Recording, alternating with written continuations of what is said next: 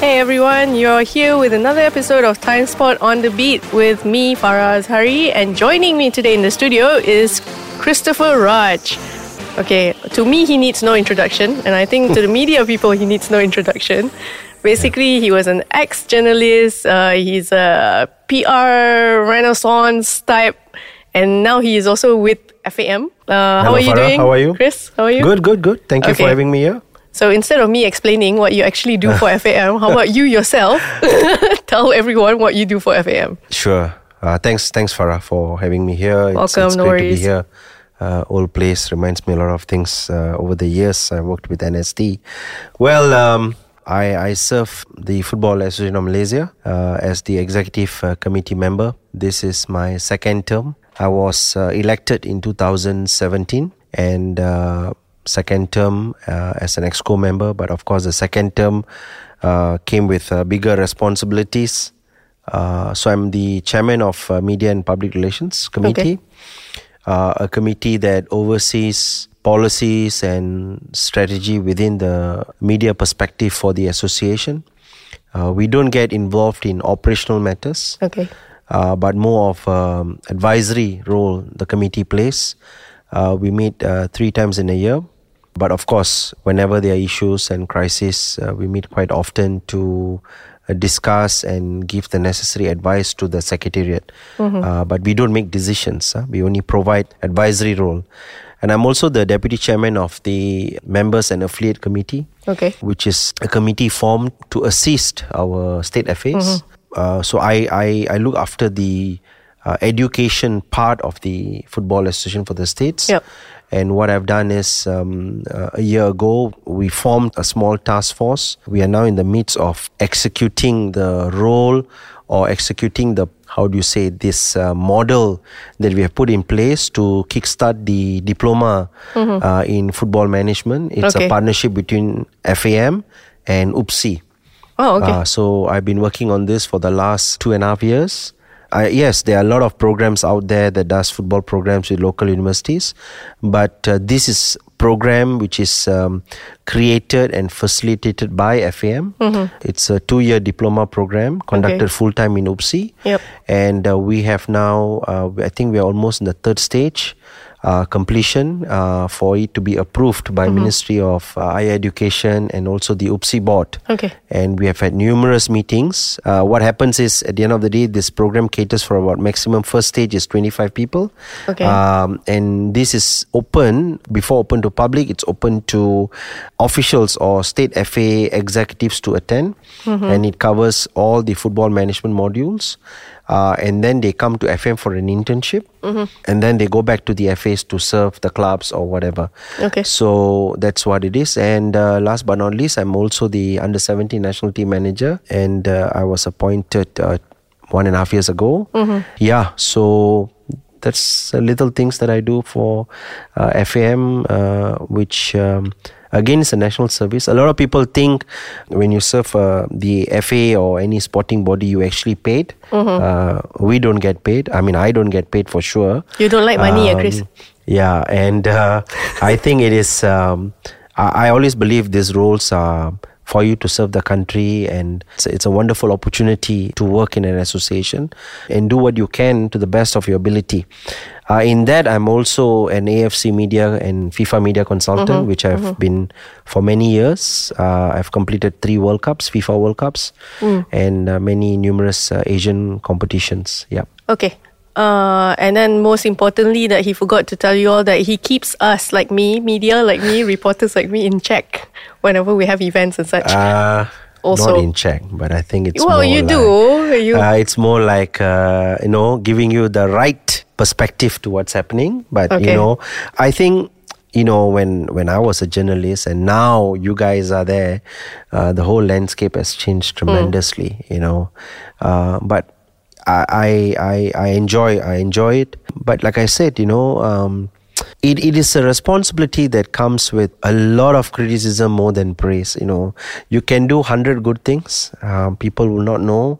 Maybe sometimes we are also at fault we don't talk about it but we do one wrong thing and and the whole country go against you. And i think the leadership i mean in the sense that when you are in in sports association uh, especially when you are a young leader you must uh, and i think across any any leader for the matter doesn't mean young and old to just to correct myself you must accept constructive criticism and Yep. you must accept be gracious in defeat be humble in victory. You must accept the criticism that comes with it. Because at the end of the day i always say and i've always said this 20 years ago fam doesn't own the sport. Uh, the sport belongs to the public. Uh, we are only the guardians of the game if i may say uh, but of course, today there's a lot more engagement, I think, Yeah. uh, with the fans, with the public. Of course, uh, social media doesn't make it um, uh, any easier. Yeah, you know, yep. uh, it gives us um, a lot of flags that we receive. But I, for me personally, I speak for myself. I think I, we accept it in good faith. Okay, that's good. Yep. So you said you've been there for two terms now. Yeah. How has it been so far for you? Like, is it like lack of sleep? Is it like losing a lot of hair? What is it? Share with us. I think um, the fact that I worked for me, I think it was a big change because 1994 to 2004, I actually worked in FAM as a media manager for 10 years. Okay. Um, that's before I came to NST and the media industry. And in 2017, when I won as an independent member to the board, first two years I think was more of trying to understand what exactly was happening around because a lot of things have changed Yeah. uh, from an administrative perspective and, and all that. And of course, we had uh, Stuart, uh, you know, as a GS, and that made a lot of very good working relationship and uh, made a lot of my life easier because you it's easy to work with like-minded people. Yep. Uh, and they understand perspective of communication and the narrative of the story that we want to tell the public. Okay. Of course, uh, in all honesty, we also have our own challenges. But I find um, a national team. Yeah, I think our biggest um, challenge comes when national team is not doing well. Uh, when the issues with national team, whether it's player selection or whether performance of the team. But I think after the appointment of Coach uh, Kim Pan-gon has obviously made things better. Yeah. Uh, and we have lesser issues to deal with Okay. uh, for a change actually. And I think uh, when national team does well, uh, everything goes well. Okay. But of course, in a year when national team plays, like for example, if you look at um, 2021, 22, 22, yes, when national team qualified for Asian Cup, we thought uh, the 19s will do well, the 23s do well, Yep. and then they failed, they didn't even qualify, and then 17 qualified for the final rounds in uh, uh, for the final Asian rounds Cup. this year, Asian Cup. So it is difficult to get three or four teams to qualify at the same time. Yeah. Uh, I mean, that's uh, f- that's a really icing on the cake. life everybody does that, and then we are constantly looked at in terms of F30, whether it's successful, whether it's failing, uh, because everything has a KPI. And the F30 and the ACE program all comes under the affiliate and members committee Okay, because that's yeah. where we, we look at things and the KPIs and the indicators and the parameters to get it going. Uh, I would say my second term is far more challenging. It took me a, it, it obviously I how do I say it took uh, a lot of my time. Uh, you know, yes, uh, because I'm a person. You know, if you're committed, you're committed hundred percent. You know, there's not thirty percent. You've got to give hundred percent. And of course, uh, being a, I enjoyed my stint as a team manager of the under seventeen. I lost all my weekends for the last two years because I'm in Gambang every Fridays. People don't know. People think it is uh, oh it's fun being a manager yeah it is fun being manager but you know uh, when you lose your family time and and and uh, it comes with the job it comes with the responsibility you know um, Thursdays, Fridays, I leave for Gambang. I see the boys playing, spend a night, and then come back the next day. And this has been my life. And traveling around Malaysia, wherever they play. Uh, we were three weeks in Qatar for our Ramadan stint. I was there for three weeks. You know, so it takes a lot of a lot of your time, and uh, also emotionally you're affected. Okay. I mean, when we lost in Bangkok, I, I'm not going to be shy about it. I thought I had a a mild depression.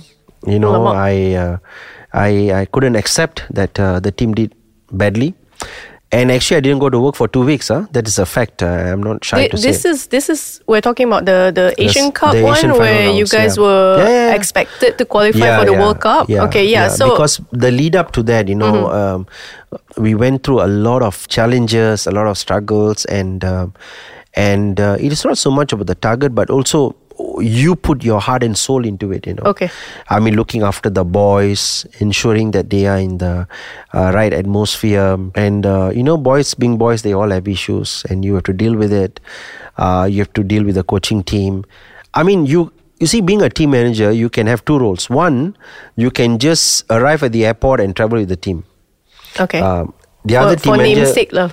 For the other team it's like being involved, so you know what's exactly happening with the team from breakfast to dinner. Mm, Okay. you know their training schedule, you know their patterns. It's it's up to you actually how deep you want to be involved. Mm-hmm. Um, and I'm a person because you know I've been in this for many years, and and I get involved in every part of the except for tactical Mm-hmm. and selection of players. And that is 100% the coach's opinion and the coach's uh, decisions to a point. Okay. But in the rest of it, you know, and I must say that uh, the national team department was very supportive uh, Mm-hmm. in terms of preparation. Uh, we got some good matches we played. But maybe because it is still new to me, I, I'm not. I've not had a managerial position for many years, you know. And when you give not just financially, but also from supporting system, ensuring that everything is taken in perfection, Okay. uh, trying to deliver the best preparation possible. I think yeah, I was a bit uh, yeah. So after we came back, you know, I was uh, I was a bit down and out. Uh, of course, I was also exhausted. I was really tired mentally and emotionally. I was very very tired, and I didn't even go to my office for almost three weeks, two three weeks. Yeah, Okay. and uh, yeah, that's that's what it is. But I have to ask, what actually happened in between, like the the Asian Cup qualifiers, and you guys did so well, and then there was so many clips um, circulating on social media that you know, like motivational talks by like uh, Amir Rizwan Tajuddin and all Yeah. that, and then from there, it's like the boys, it's like something happened to them. They just changed 180 completely, and then they were like all this energy and all this hype came up, and then they qualified for the competition proper. But then during the competition itself, Yeah. it they they changed. It's like I, I couldn't believe what I was actually watching because I was like, Yeah. eh, these are not the boys that I watched played in the qualifiers. So what actually happened? I I think I would put it to uh, three aspects maybe. Okay. Um, firstly, we lost out physically to the, the teams who were in our group. Uh, you know, the boys were bigger. Uh, physically, they were far more, much more stronger.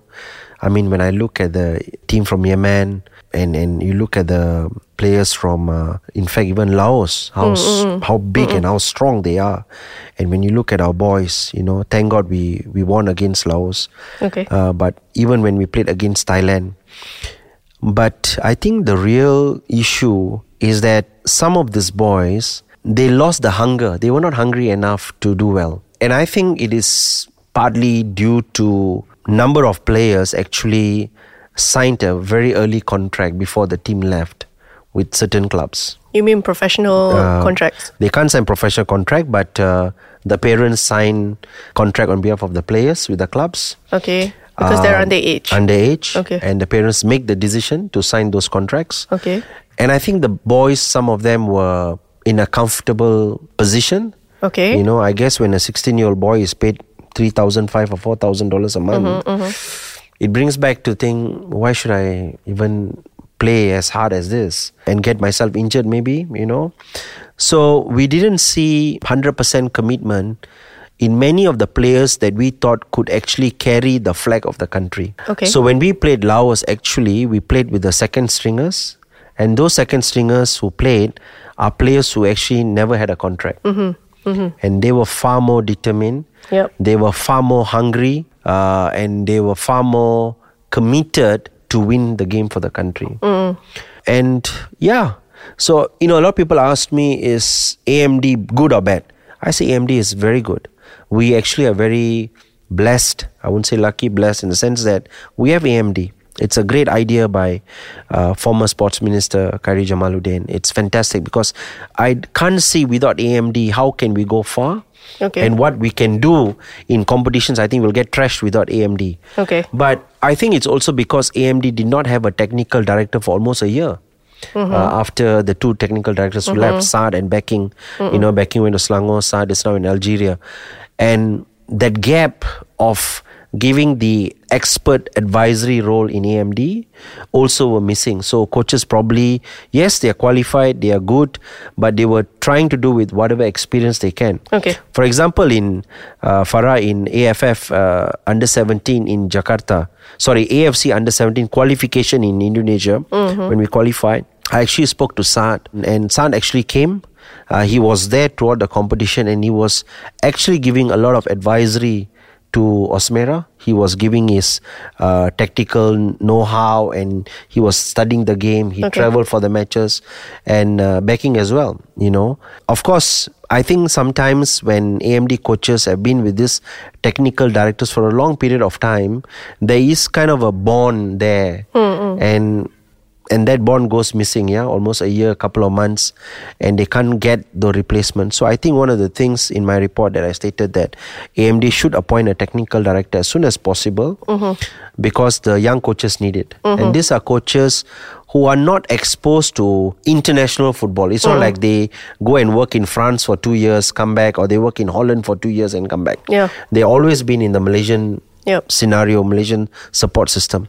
So they need to get the technical director. Of course, Scott being there uh, as a technical director of FAM, of course it helps. But at the end of the day, he's not able to do what he needs to do in AMD because they have different setup. Yeah. But I think with the steering committee, it helps to navigate uh, certain decisions that are being made.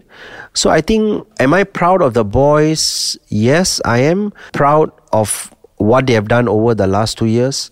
Uh, I can't blame them or fault them for the way they played uh, because they are good boys. They are boys with, and we have a lot of boys from different backgrounds, different challenges, different struggles, and um, and they constantly need support. Okay. They constantly need encouragement. Uh, one of the things that I think AMD has to do is they need to start getting into the gym because physically we are we are not strong. We are not strong when we come to Asian top competition. We are not physically strong to challenge the Iraqis, the the Saudis, the Uzbekistans. We are not. You know, there were incident. I asked uh, one of the boys. You know, he looked. Uh, he was sitting next to a Uzbekistan under 17 player, and this under 17 player, he looked like he was 21, 22, but he's actually 17. Okay. But physically, he's so strong. I said, why don't you ask him uh, what he eats and what he drinks? So he, uh, you know, and my captain asked him. He said, no, I actually drink horse milk, uh, and they eat horse meat. Okay. Yeah, and you can see the structure, and and I think the nutrition also plays a big big role in development of the boys, and that's because majority of these boys, Farah, they come from the B forty family. Yeah. that is the fact. Yep. Right, I'm not going to lie about it. Only certain players come from that M40, one or two maybe from T20 who are there, but mm. majority of the boys come from B40.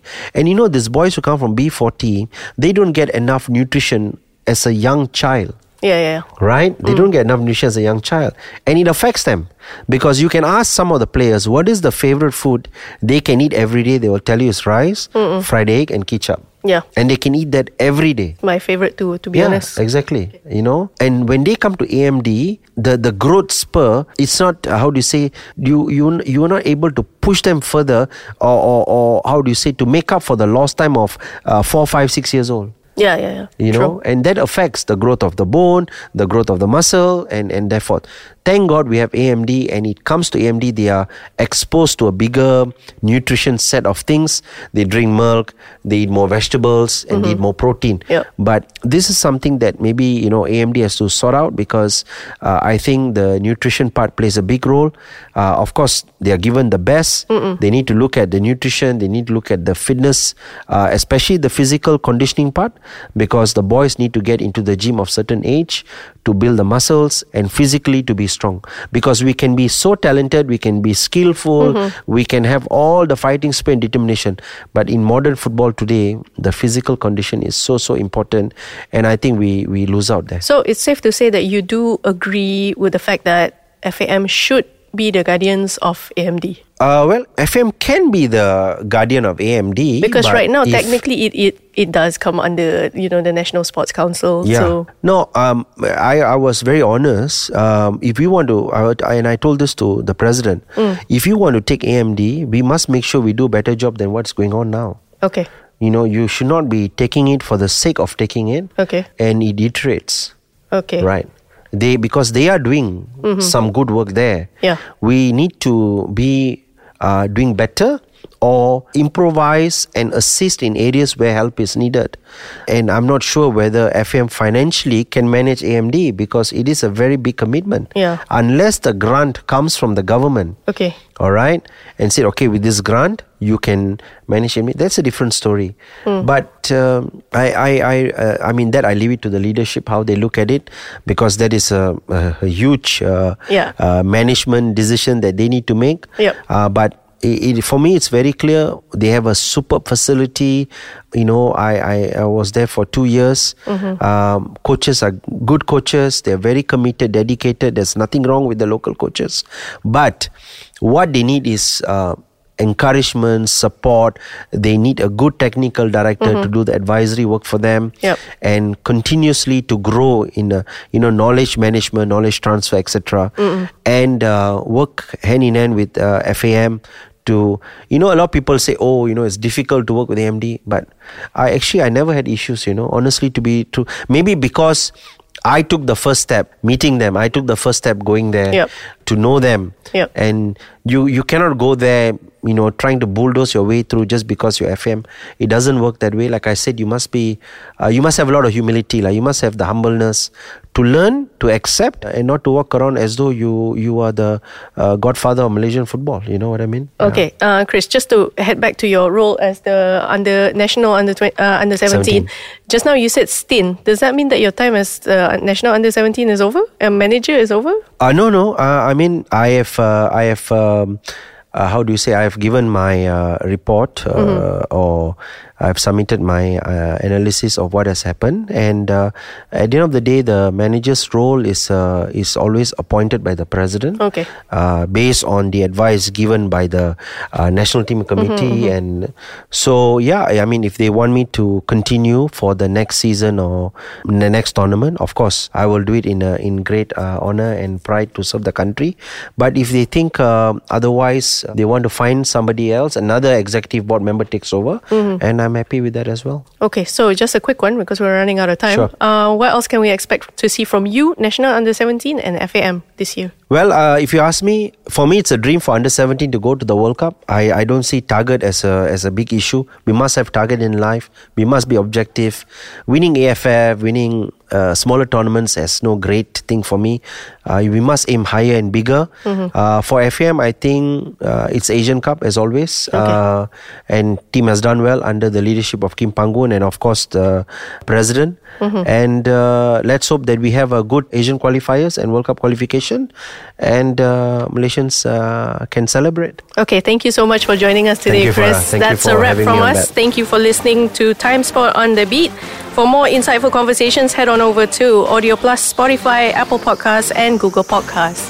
Thank you. Until next time. Bye. Bye.